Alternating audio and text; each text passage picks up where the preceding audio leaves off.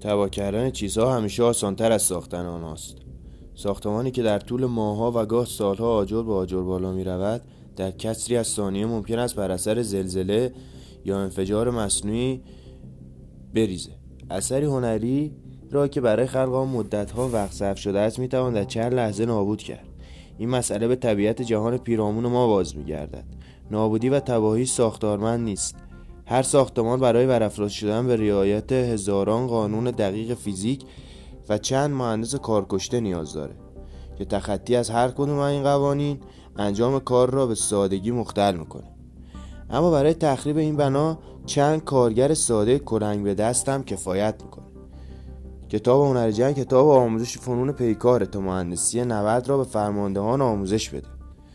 این کتاب شرحی از تاثیرات شرایط طبیعی مثل زمین و آب و هوا و نیز شرایط انسانی مانند نبرد روحیات و روانشناسی جنگ روی رزماور به دست میده همه اینا به دلیل اینه که پیروزی در جنگ با صرف کمترین هزینه و بیشترین فایده به دست بیاد این رزمارای خبره به خوبی می‌دونه که انحراف از این قوانین چطور می‌تونه راه آسون پیش رو را به جاده بی بازگشت تبدیل کنه. اگر ساختار یک اگر سردار یکی از جناها در میدان نبرد با سرپیچی از دستورات گروهان خود را درگیر نبرد کنه احتمال بروز تلفات انسانی و مجروحین جنگی را بالا می‌بره.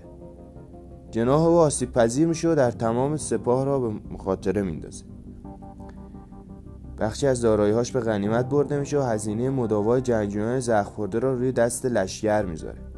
این تازه بدون در نظر گرفتن ضربه روحیه که بر اثر این شکست بر پیکان سربازان و فرماندهان وارد میشه. بازگرداندن چنین شرایط فاجعه آمیزی در نقطه شروع مستلزم نیروی چند برابر نیروی اولیه است.